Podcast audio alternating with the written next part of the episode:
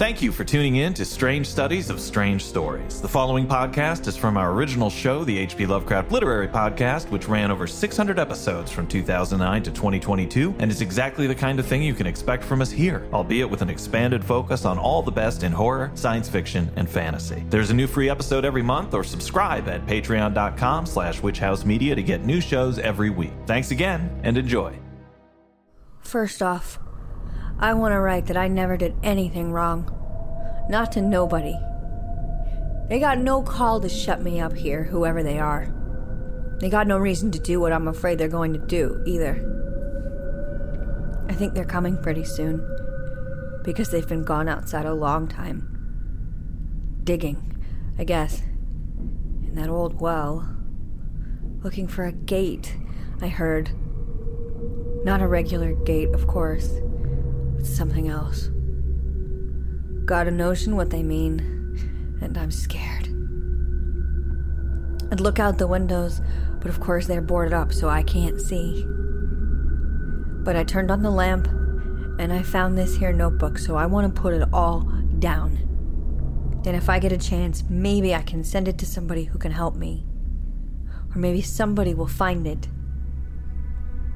Anyway, it's better to write it out as best I can instead of just sitting here and waiting. Waiting for them to come and get me. I better start by telling my name, which is Willie Osborne, and that I am 12 years old last July. I don't know where I was born. HPPodcraft.com that was from the beginning of Robert Bloch's Notebook Found in a Deserted House. Robert Bloch was a protege of H.P. Lovecraft, and that's why we're talking about him here on the H.P. Lovecraft Literary Podcast. We are at hppodcraft.com. I'm Chad Pfeiffer. And I'm Chris Lackey. It's a very ominous beginning, clearly from a, a, child's point of view, since he says I'm 12 years old. I don't even know if people watch this show anymore, since people don't watch TV as much, but throughout the story, I couldn't stop thinking of the protagonist as the beaver, you know, from Leave It to Beaver. uh, gee, Wally. Yeah, you watched that show, didn't you, growing up? I watched it like crazy growing up. I feel like yeah. lately I've been talking about a lot of syndicated TV, which I think demonstrates just how good at sports and playing outside I was as a kid. You and me both. but I really loved the Beeve, even though when I watched that, I was kind of Eddie Haskell was the guy I wanted to be. I used his his shtick. The first time I met a friend's mom, I was like, gee, Mrs. Kirk, don't you look beautiful today? And it worked. it totally works. but the had, you know, he's very innocent and inquisitive. He had that kind of perspective on the world, and I would never want the Beeve to get hurt. No way. And that's partly why this is like such a kick-ass story because yep.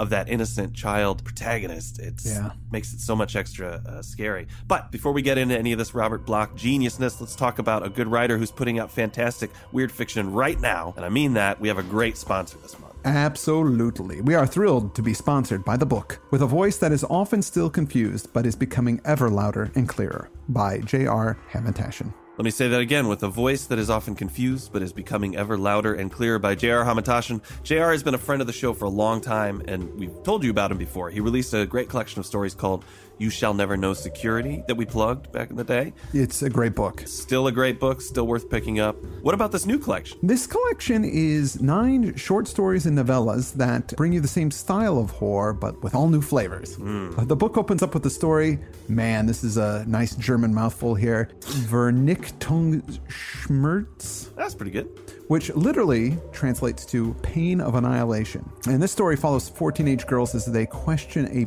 being who may give them the ultimate escape from the pain of death. I like JR because he's a great writer of weird fiction, but he has a sense of humor about himself. The, the, first few pages of the book, you've got the obligatory reviews of how great his first book was, including a quote from us. Oh, yeah. But the last pull quote is If you have three pages or so of critical praise, it validates you as a human being. And the author of that quote is, I wish. that was pretty funny. Good stuff. there's a lot of humor throughout the story. Case in point, there's this one story that I think would really challenge and, and maybe even provoke listeners of this show. Oh, right. It's a story called Cthulhu, Zombies, Ninjas, and Robots, or A Special Snowflake in an Endless Scorching Universe. And it's about a guy experiencing a Lovecraft convention, contrasting the ridiculous orgy of Cthulhu products, the cutesy onesies and the plush Cthulhus, against yeah. Lovecraft's really super dark philosophies. It's got all these quotes in there from Lovecraft about how we, you know, suicide is the best refuge for the universe and stuff like that. And it's the kind of thing that it can make you feel a little bad about your own fandom, but also kind of brings you back to what the point of it is. Right. Just thought it was a really great piece of self satire or satire of the community that, that I think folks will get a kick out of. And there is a deal going on for the month of October. The Kindle version of the book is only $4.99, and that's down from the normal $7. You save two bucks and a penny. That's pretty sweet. That's a great deal. It's a great collection, and I can't recommend it enough. With a voice that is often still confused, but is becoming ever louder and clearer, or as I like to call it, Wave Tiosk Bib The famous acronym. Find it at Amazon and many other fine retailers. Coming back to our story this week, Notebook Found in a Deserted House. This was actually the first bit of mythos fiction that young Ramsey Campbell read. Yes, even before he read Lovecraft. Yeah, speaking of the Lovecraft convention, we saw him all over the place. He read this, he had no Lovecraft awareness yet. This is a pretty good introduction to the whole thing, I think. Absolutely, yeah. That opening was read by Heather Klinke. Heather, as a voice actor, gets hired here and there to play little boys, so this was a good piece for her to do. And I just want to say that I have never felt weird about that. Nothing about it has ever made me feel weird. I think she does a great job, and it doesn't make me feel weird. It just doesn't. So we should we should move on about uh, from that. Okay, so I gotta say that I am pretty jazzed about Blocktober. Yes, Blocktober. I think this is going to be a good month if this story is any indication of the quality of the work. What do we know about Mr. Bloch? He's, he's kind of a big deal. He, well, yeah, he is a big deal. Uh, born Robert Albert Bloch, nice middle name there. He was born in 1917 in Chicago, but grew up in Milwaukee, another Midwesterner. Yeah. Bloch wrote a lot of crime, horror, and fantasy stuff, and was the youngest guy in the Lovecraft writing circle. Right, he discovered Weird Tales when he was 10 years old in 1927 and just really fell in love with Lovecraft's work. He wrote him a fan letter in 1933. Lovecraft got back to him and then started mentoring him a little bit. And of course, we've talked about how the two became correspondents. Our first full reading was The Hunter of the Dark. That's right. And that main character was a characterization of Robert Bloch by Lovecraft. And it's obvious that it was because he was talented, but it's just so cool that Lovecraft made the effort to reach out to this kid and, Yeah. and bring him along. Bloch's first publication in Weird Tales, by the way, was a letter criticizing Howard's Conan stories, Robert E. Howard's Conan stories. So Oh, yeah. I think he shared the characteristic of successful people or authors, and that he really wasn't too scared of anybody. I mean, even at that young age. You might think that he is actually best known for writing uh, Psycho, of which Alfred Hitchcock made the film based on that book. Uh, but actually, his true fame resulted in the scripting of an episode of Star Trek entitled Cat's Paw. sure, that's what he's known so well for. he did a few Star Trek episodes, I, I he, believe. he did, yeah. But Cat's Paw, man, that is that is Yeah. a treasure. That's the one where they have a set, a miniature set built, and then they have a, a cat walking through the Yeah. miniature set in slow motion because it's supposed to be a giant cat. It's amazing. Well, you know, I was reading ab- about Psycho. I think he made for the film a grand Yeah. total of like six thousand dollars for it ever. Wow. And that's still one of the more successful horror franchises of all time. So, guys, if you want to get into horror fiction, that's that's the kind of future you're looking at. By all means. He was uh, uh, well known as an author. He won a Hugo Award, a Bram Stoker Award, World Fantasy Award, but he's no longer with us. He passed in 1994. And we've got a whole lot of Bloch this month because it's Blocktober, obviously. So we're going to save some more bio stuff uh, later in the month. yeah. So let's get on to the actual story here. Let's talk. This story is the first person account of a 12 year old boy named Willie Osborne. No relation to Norman or Harry. okay, good. Some people are coming to get Willie as he's writing this all down in a notebook. So this is his account of whatever horrific situation he's in right now. And it feels bad to know the title because the title gives you information. The the notebook Yeah. was not handed over; it was found. And this is actually a piece of found footage horror. This story, which is a staple of the genre these ah. days, and really like Dracula and Call of Cthulhu did that, and then it was a collection of letters. But those are kind of curated. This is it's a diary, right? And the way the language is written in this colloquial style, where we forego grammatical correctness in favor of a voice, it's the kind of writing I really dig. It's it's difficult to do it well, mm-hmm. and I think the story does it really well. Anyway, uh, a, a lot of times it's been compared to the Blair Witch Project, and that it's Ah. you know this boy out in the woods dealing with these witchy tree things. Yeah, I can see that. I know it's a mythos story, but it's different than the ones we've been covering lately. It was written in the 50s, I believe, and it's got this more forward thinking. It, it could exist without the mythos, this story. I agree. Willie is from out in the boonies, and I'm guessing it's Massachusetts. This is out by Rootsford Way, which even could be his childish view of the name where he lives. I couldn't find any record of that anywhere. But he talks about Innsmouth and Kingsport, so I'm guessing that we're close to that. Yeah, yeah. Which is in obviously Massachusetts. His mother died during childbirth. His father left soon after, so he was raised by his grandmother, and they lived far out, so there was no school. His grandmother taught him how to read and write. She also told him stories about them ones. Yikes. Them ones are not Indians or hill people, but something else entirely. Maybe they're like fairies, they stay hidden, but every once in a while they would kidnap animals or people to use them as sacrifices to their old gods. Yeah, his grandma's telling him some pretty scary stuff. them ones kept out of sunshine and hid in the woods and the swamps. Uh, the Indians stayed away from them as well. They were here before, long before the white people came to the United States. His grandma told him that they were still around and that you could see their lights and hear their drums in the spring and the fall on the distant hilltops, you know, during the equinoxes and such. And sometimes the Indians would leave some of their young people tied to trees in the forest as a sacrifice, so as to keep them contented and peaceful. So again, we have this idea of sacrifice that we've talked about recently. Right. It says the Indians were smart enough to not settle close to them. Them ones didn't cause too much trouble, but they might if they was crowded. They're like the Zippahoos as well.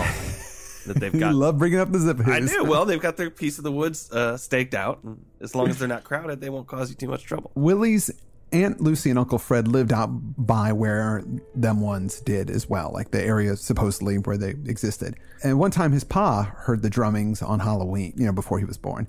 Uh, she tells him all kinds of stories about witches in Salem and creepy, creepy stuff about Innsmouth and grave robbers in Arkham. So this is definitely set in Lovecraft country. Yeah, she says it. She made it sound like the whole country was full of haunts. Now, when his grandma died, he was sent to live with his Aunt Lucy and Uncle Fred. They lived in those hills that she'd always warned against, and you know he knew he he had those relatives up there, but he'd never spent much time up there. But he was okay with it, and they're nice people. He arrived by train, and his uncle Fred picked him up in a, hor- in a horse and buggy. His uncle Fred takes him out to these dark, scary, creepy woods where they live, and it's all pretty creepy and scary, and it takes him a while to adjust to it. And strangely, this place seems to be devoid of animals and birds. The woods are just quiet Yeah. all the time. Wh- Which is a staple of this kind of thing, but he really sells it. I love this line. Gave me the creeps. They were so dark and lonesome.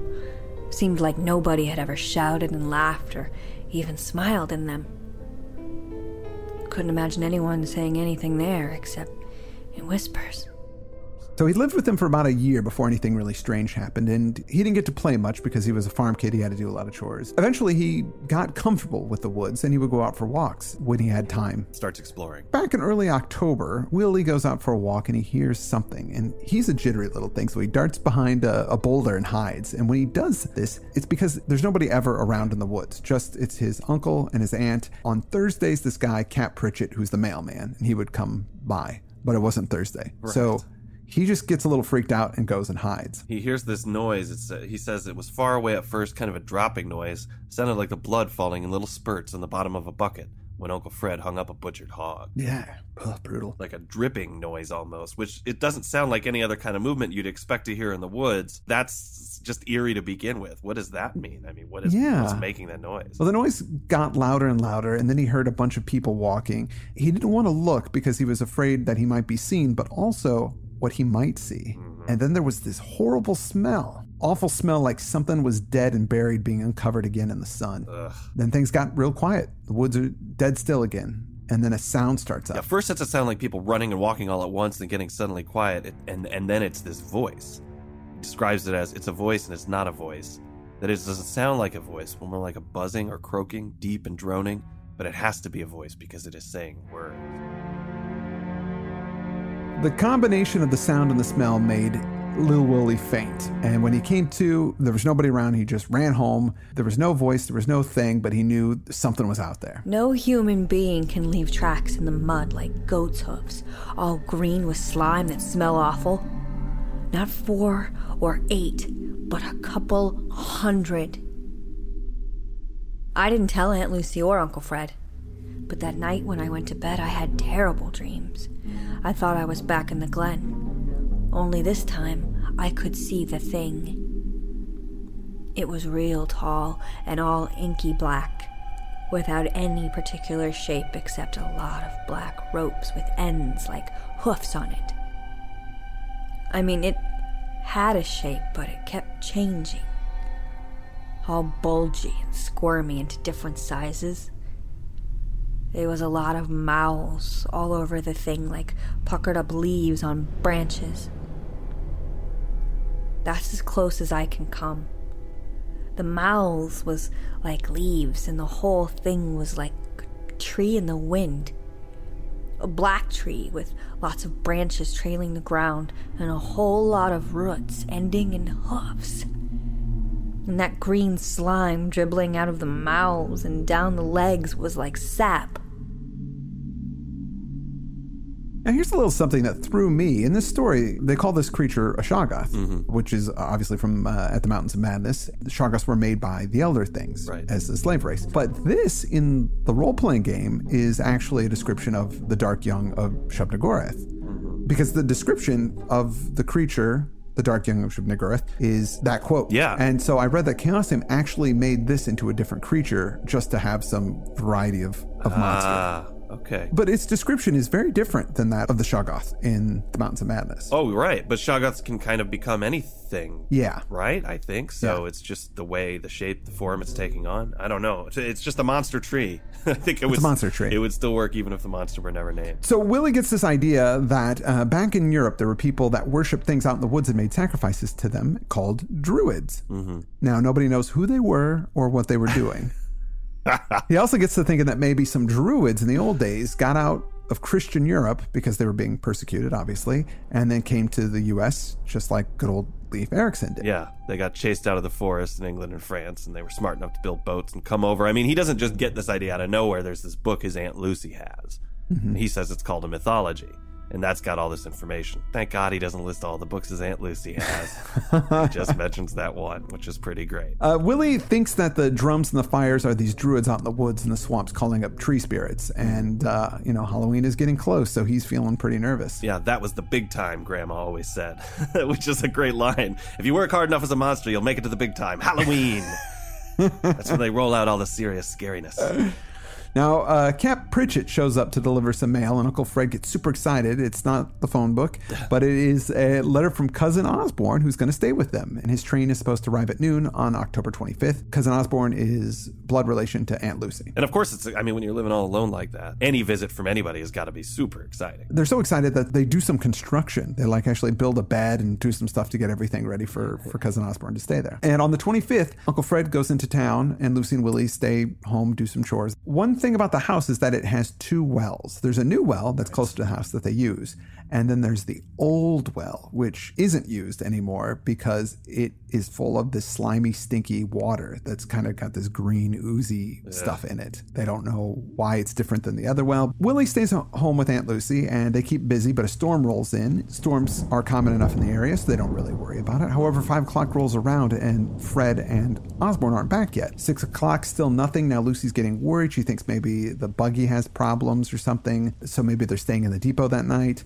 But as the night wears on, she gets more and more worried. A horrible feeling. The storm dies down, and Lucy decides to go out on the road with Willie with a lantern to kind of light the way. Not sure if it would make much difference, but it's good to do something, be proactive. When they get out there, it's very creepy. Says um, everything was still like in the deep part of the woods. I felt kind of scared just walking down the path with Aunt Lucy, like something was out there in the quiet dark, someplace waiting to grab me. It's completely dark because the moon is it's all cloud covered, and there's you know, there's no city lights, there's no ambient light. Right. But then they hear some noise. she says it's a horse and buggy and the horse and buggy is going really fast and it charges past willie and lucy and they run after it and goes straight into the barn. It's their horse. It's their buggy. The horse is freaking out. They get inside. The buggy is empty. Oh, no. and when lucy sees this she faints. Right. willie scoops her up takes her back to the house. I mean, he's a strong 12 year old picking up a, an adult woman. I mean i've seen some 12 year olds that could probably kick my ass so. Yeah, sure. Most of them. All of them. Willie gets uh, so gets her to bed, and he stays up most of the night looking out the window, but they don't come back. And the next few days are bad. The horse died the following day because Yeah. it was so freaked out by whatever happened. Lucy won't go into town or let Willie go into town. She's just freaking scared. Willie thinks that them one stole Fred and cousin Osborne to sacrifice them. He knows from the mythology books that druids were known to make storms. Right. So it's possible that they created that whole cover for what they did. Right. And, and since that horse is dead in the barn, they're also stranded right now because they're so far out there in the woods. They don't want to have to walk all the way back into town. Yeah. They decide, okay, we're going to wait till Cap Pritchett comes by on Thursday. And then we'll we'll go in with him, and we can report the missing persons, Right. And, and then Thursday is Halloween. which happens to be Halloween. Yeah, Aunt Lucy's a kind of a basket case, and it's up to Willie to become the responsible person. She's just saying things like, they're gone, whispering to herself. Fred always warned me, no use, no use. oh man, Willie is having dreams about this black thing, like a tree walking around in the woods, then rooting itself, and then using its mouths to pray to the god in the ground. using its mouths to pray. It's, it's such a vile image and a Yeah. weird mix of words and, and notions. That really got to me. He says, um, maybe it's all in my head, but the druid story about them ones and the voice that said Shoggoth and all the rest. Right. So he heard a voice say Shaga to label these things. So the plan is to wait for, like you said, wait for Cap Pritchett to show up and then leave with him. The night before that, Willie had Lucy pack up everything so they're ready to go in the morning. And then he goes to bed. Willie has this dream that some people broke into the house, took Lucy. Mm-hmm. And he says it was all quiet and dark because they had cat eyes and didn't need to see in the light, which is just really creepy to me. The dream was so scary to him, it woke him up. But when he woke up, it was morning. It was like one of those deals. Yeah. And so he went to go check on Lucy, and she's gone. The windows are wide open, just like in his dreams, but there's no footprints outside because the ground's really hard. And then at that point, he just cried. That's so terrible. He's all alone out in the woods and there's nobody to help him out. He's 12. I would cry too. I mean, not as a 12 year old, as an adult, I'd be bawling my eyes out. Yeah. He goes out and he, he tries to holler for his Aunt Lucy, but nothing. All the cows are gone as well. There are some footprints going out into the woods, but he doesn't think it's safe to follow. And the other well's messed up now, too. It's got green slime in it, so that makes him cry some more because it's just, man, everything is messed up. It's, it's not going to work out. Yeah. He really thinks it's them ones that are going to sacrifice Lucy and Uncle Fred and maybe Cousin Osborne if he ever made it, because he doesn't even know what happened. Halloween is imminent, but he's not going to wait around anymore for Cap Pritchett showing up in the afternoon. He's like, if they're looking and they're watching and they're waiting, I got to get out of here. I got to take my chances and just walk because I don't want to hang out here and have him come grab me. So before he goes, he finds Cousin Osborne's letter from Kingsport and gets the address because that's where he's going to go. Since he doesn't have anybody to take care of him, he's a 12 year old kid. So by noon, he finally takes off down the road and he sees somebody walking. And it's a guy who kind of looks like his Uncle Fred, but younger and with no beard. And he's wearing a city suit. He comes up to Willie and says, Hey, I'm Cousin Osborne. How you doing, buddy? I hadn't seen you since you were a baby. Willie says to him, he goes, We were expecting you six days ago. And then he goes, Oh, didn't you get my telegram? I had some business I had to take care of. And then Willie's like, Well, we don't get the telegrams. We get them once a week Right. from the mail guy, so it might still be at the station. And he goes, Well, why don't we go back to the house and get some sandwiches and I'll tell you what's going on? So he explains when Cousin Osborne got there, he said that he waited for a while, and since Fred didn't show up, that he just started walking. Yeah. Willie notices he doesn't have any bags, and he says, Well, where's your bags? He goes, Well, I left them at the station. I figured we would just pick them up later. I, I gotta admit, it was, this tricked me at first. I was relieved that an adult had shown up because I was so terrified for this kid.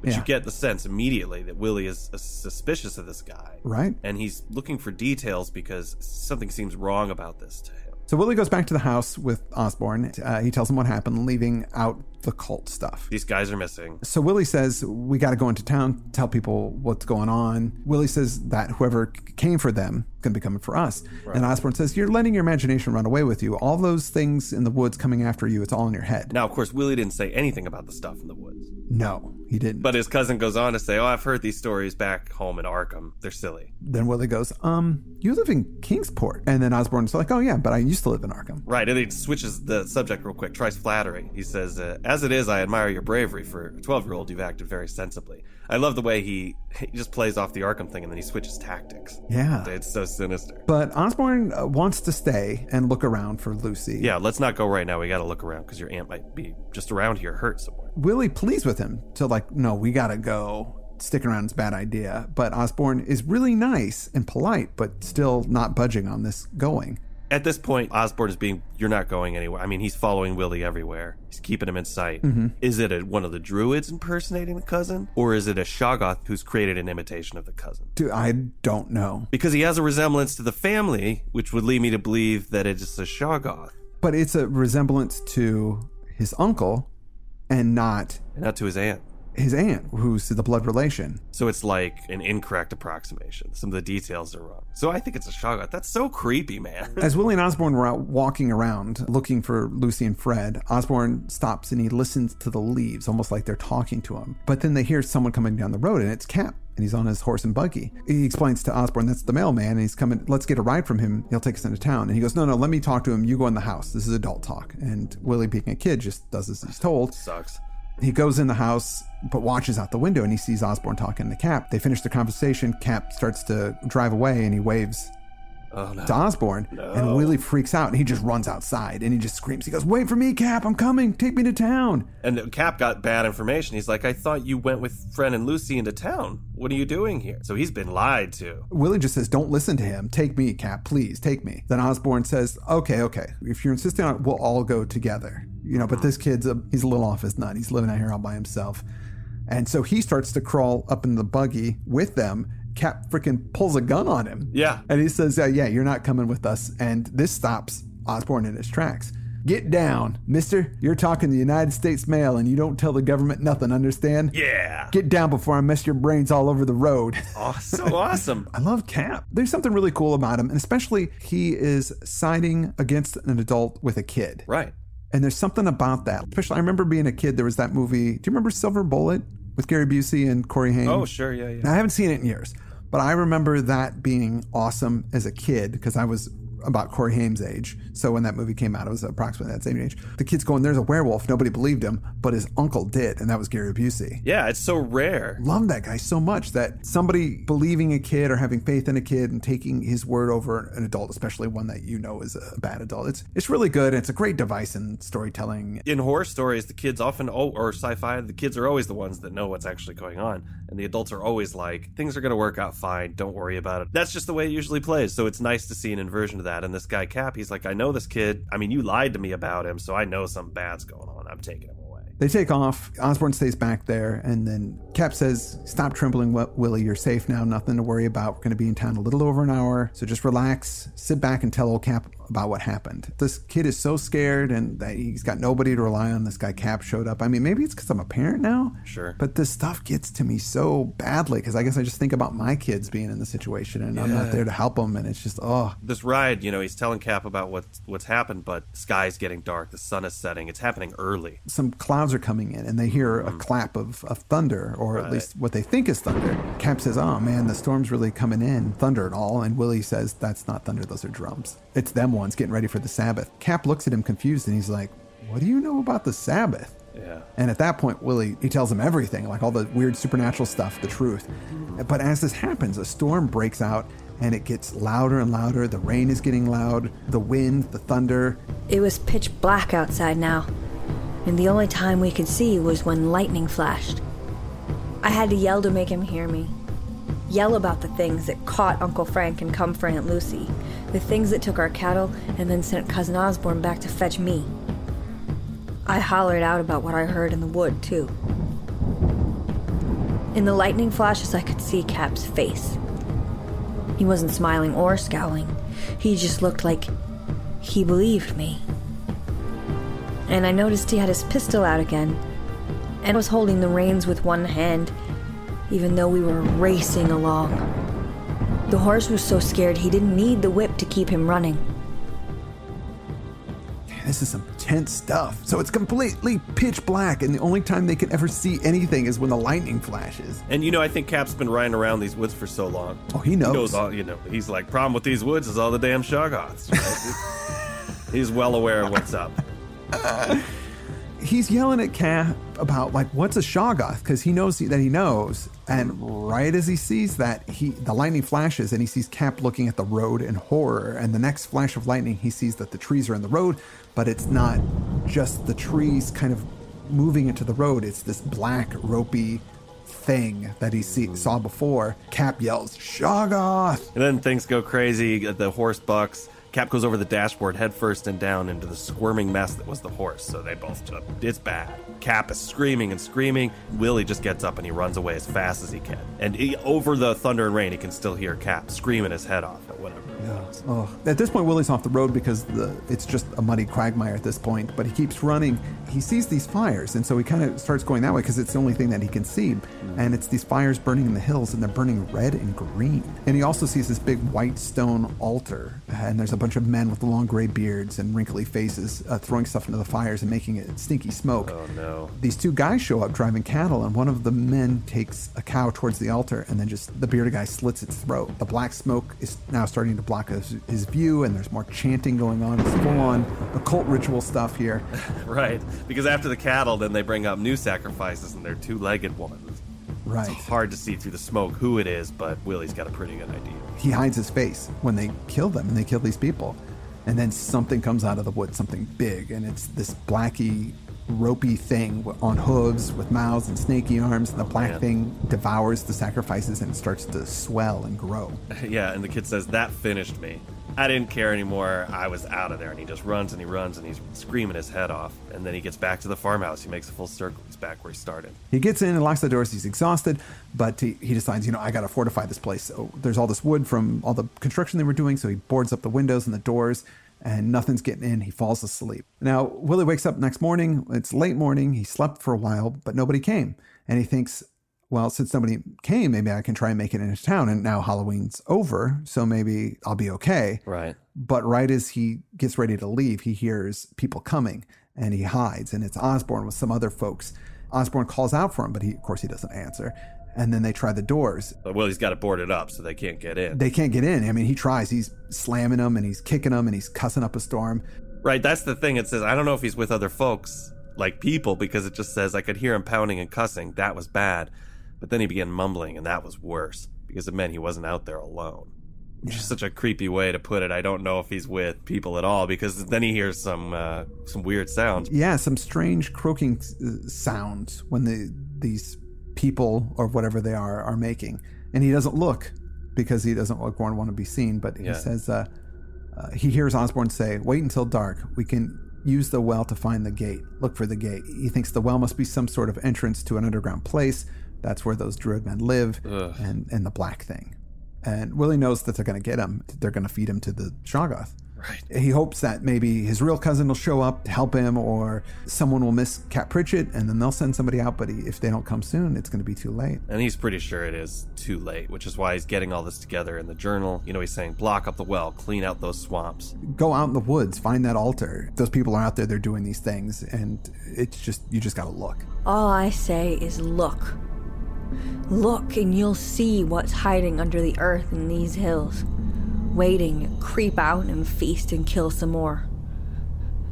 Wait, they're coming now.